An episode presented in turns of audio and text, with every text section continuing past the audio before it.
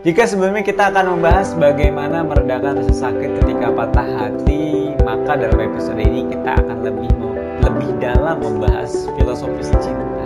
Waduh, agak berat nih. Bersama gue Dimas Alfi Mahdian, ayo kita ngebahas cinta yang tak terbalas. Cinta secara filosofis adalah ketertarikan kita pada orang lain akibat sifat-sifat tertentu di orang itu. Tetapi dalam sudut pandang yang berbeda, cinta adalah usaha kita memberi, bukan hanya menerima. Cinta adalah sebuah rasa syukur di mana kita mendapatkan sesuatu. Misalnya kita mendapatkan kebahagiaan, kita memberi hal tersebut berlipat ganda.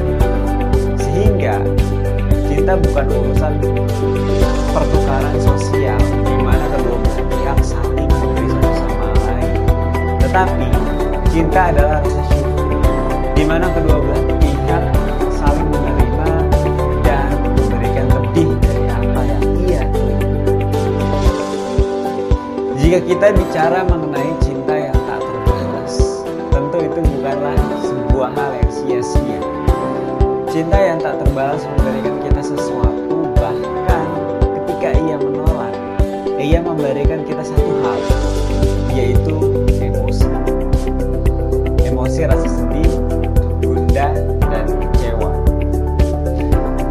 Jika kita tak kuat menahan emosi ini, maka ya menangislah atau berteriaklah sekuat tenaga. Rasa penolakan itu memang sakit dan ya harus dilupakan. Tetapi setelah luapan rasa itu membuncah keluar dari dada, mungkin hati ini akan terasa ringan. Menurut penelitian, kesedihan dan tangisan memberikan efek relaksasi, sehingga tangisan itu mungkin memberikan sebuah kelegaan. Lalu, setelah emosi negatif itu hilang, mari kita pandang masa depan, susun rencana baru, dan jangan menyerah. Memang amat berat menghadapi cinta yang tak terbalas. Tapi jangan pernah balas cinta itu menjadi api dendam yang tak kunjung padam.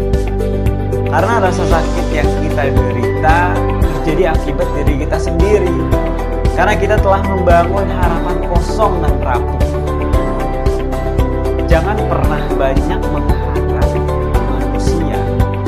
Jangan pernah berharap pada manusia untuk memberikan kebahagiaan kepada kita.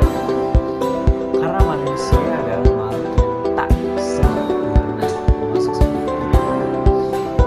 cukuplah berharap kepada Tuhan Yang Maha Esa akan sebuah kebahagiaan. Yakinlah bahwa semua orang sudah diciptakan berpasang-pasangan.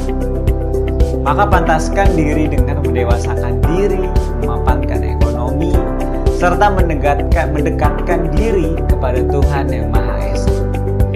Berdoalah dan berusahalah untuk melakukan atau menemukan. Terima kasih sudah menonton dan mendengarkan program Bengkel Cinta. Bagi kalian yang suka dengan program Bengkel Cinta, silakan like, komen, dan subscribe di channel YouTube Reaksi Indonesia. Serta bisa men-follow Bengkel Cinta di Spotify. Okay? See you next time everyone. Stay healthy and bye-bye.